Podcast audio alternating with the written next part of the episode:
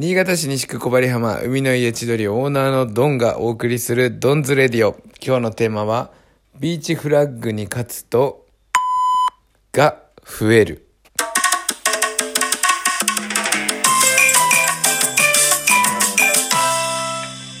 いよいよ今日の昼の部のバーベキューで2020年のバーベキューがすべて終了しました。最後、10月の3日の日に、まあ、ワークショップのお仕事が一件あって完全に終わるんですけど、バーベキューとしてのフィナーレが本日9月の29日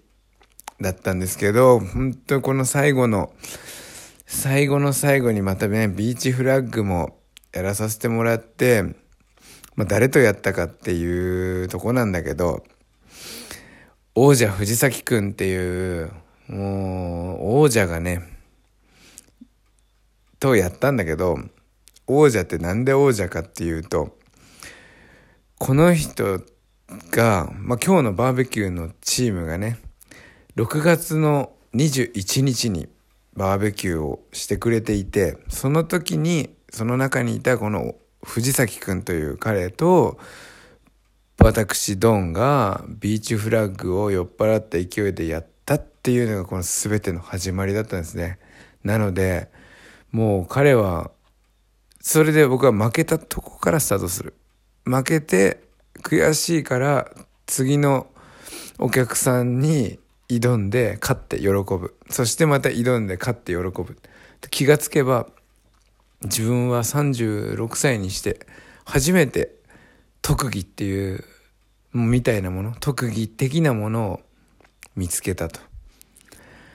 もう本当にねバシバシバシバシ倒してきたからもう最高に気持ちよくて。それで6月に藤崎さんに負けたとこからスタートしてでバカスカ勝つもんだからしゃあ俺はもう1ヶ月間どんどん勝ってね強くなったぞって言って2回目王者藤崎くんがまたバーベキューで来てくれて。で負けちゃって。でそっからもまた僕はまあ勝ったり負けたりしながらね訓練して訓練してそして3回目が今日だったんですけど実は今日はもうね挑む前からてか挑も挑まないでおこうと思ってて。たんだけどあのー、もう幹事さんがねちゃんとプログラムに組んでくれててドンさんの逆襲っていうパートがあったんでもうこれをやるしかないと思って。挑みましたけど。でもまあいい線いったんだよな。結構あもうちょっと頑張れば届くなっていう感じのことはあったんだけど。まあ結果で負けて今シーズン3戦3敗で終わったんだけどね。その最後のビーチフラッグで、今日もまあ7人からやって人数がこうどんどん減っていってね、脱落者が出ていって、僕と藤崎くんで最後決勝の舞台に立ったんだけど、なんかこううつ伏せしながらさ、隣の藤崎くんってまあすげえイケメンなんだけど、彼となんかこの夏本当にここから始まって、何回ここで走ったことかなと思った。なんかね感動的で、いや、夏も終わりましたね、なんて言ってくれてさ、隣で。二人でうつ伏せになってんの上、上裸になってさ、それで、いやー、いい夏だったね、なんて言いながら、じゃあ行くかって言って、顎ついてさ、手重ねたとこにね、顎ついて。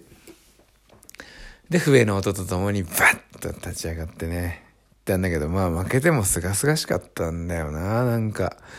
本当に、そう、共同の創設者っていうか創立？創立者この今年のこのビーチフラッグのムーブメントの本当にきっかけになった方だったんでねでそれがあってからまあお客さんのことをさビーチフラッグに誘うようにはなったんだけど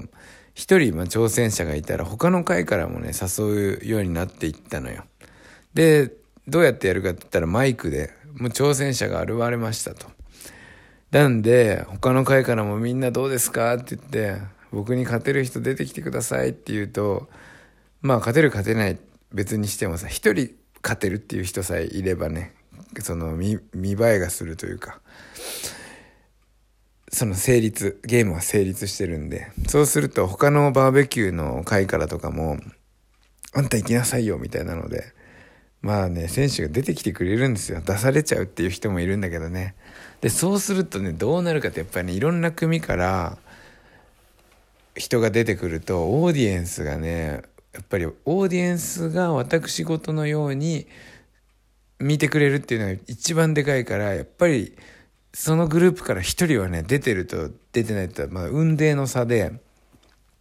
一人出るとやっぱねみんなカメラを持って外に出てきてくれるのよ。もうそれが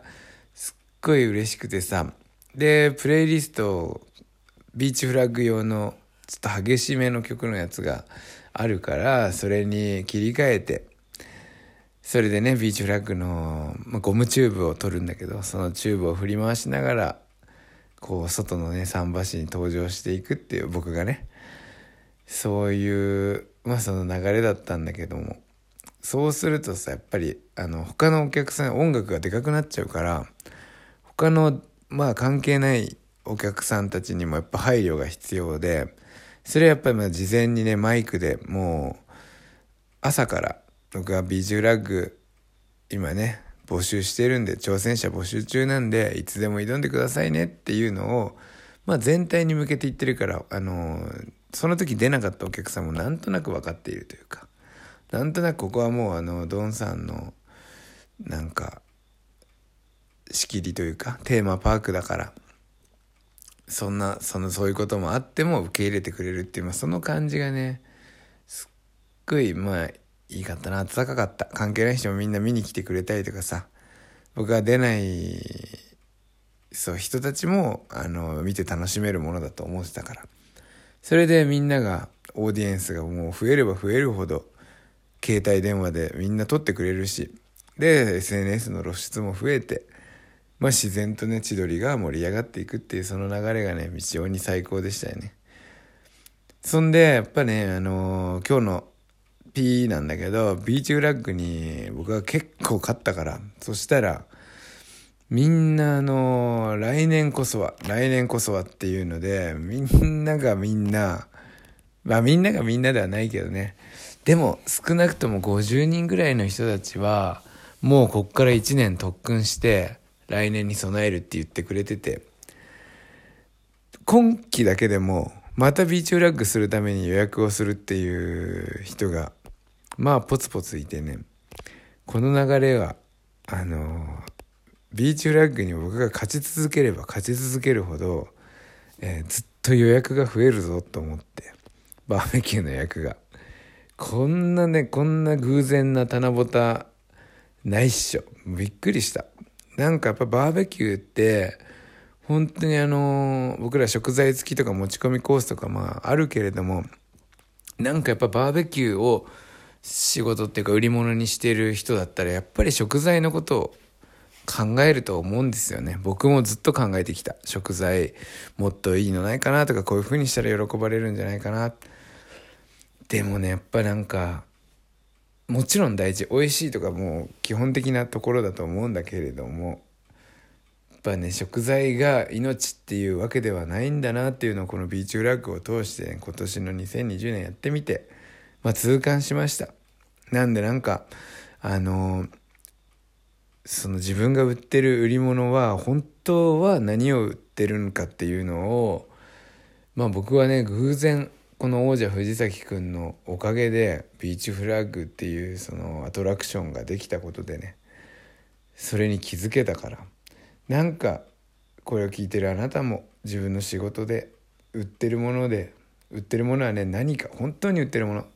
売ってる表面的に売ってるのは僕はバーベキューなんだけれどもその裏にはあのビーチフラッグで切磋琢磨した思い出とかね、まあ、常に僕は思い出を売っているという、まあ、意識でやってきてたんだけどここに来てそれがなんかこうようやく形として理解できる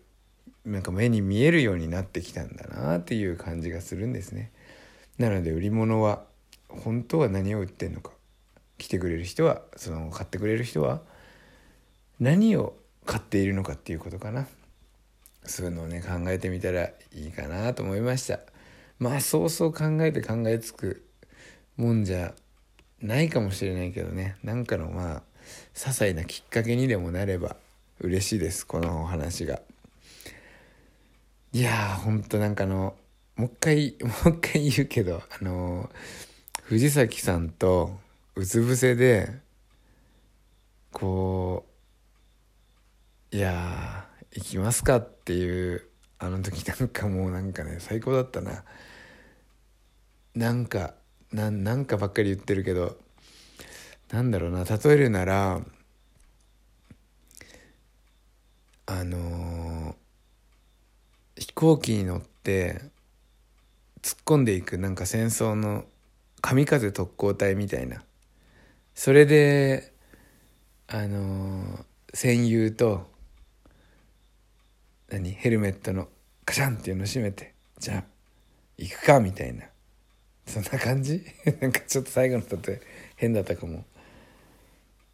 という話でした。それでは本日もご視聴ありがとうございました。また明日。明日はついに1ヶ月記念ですね。9月の1日からやってきて1ヶ月か。それもそれですごい節目だな。321乾杯。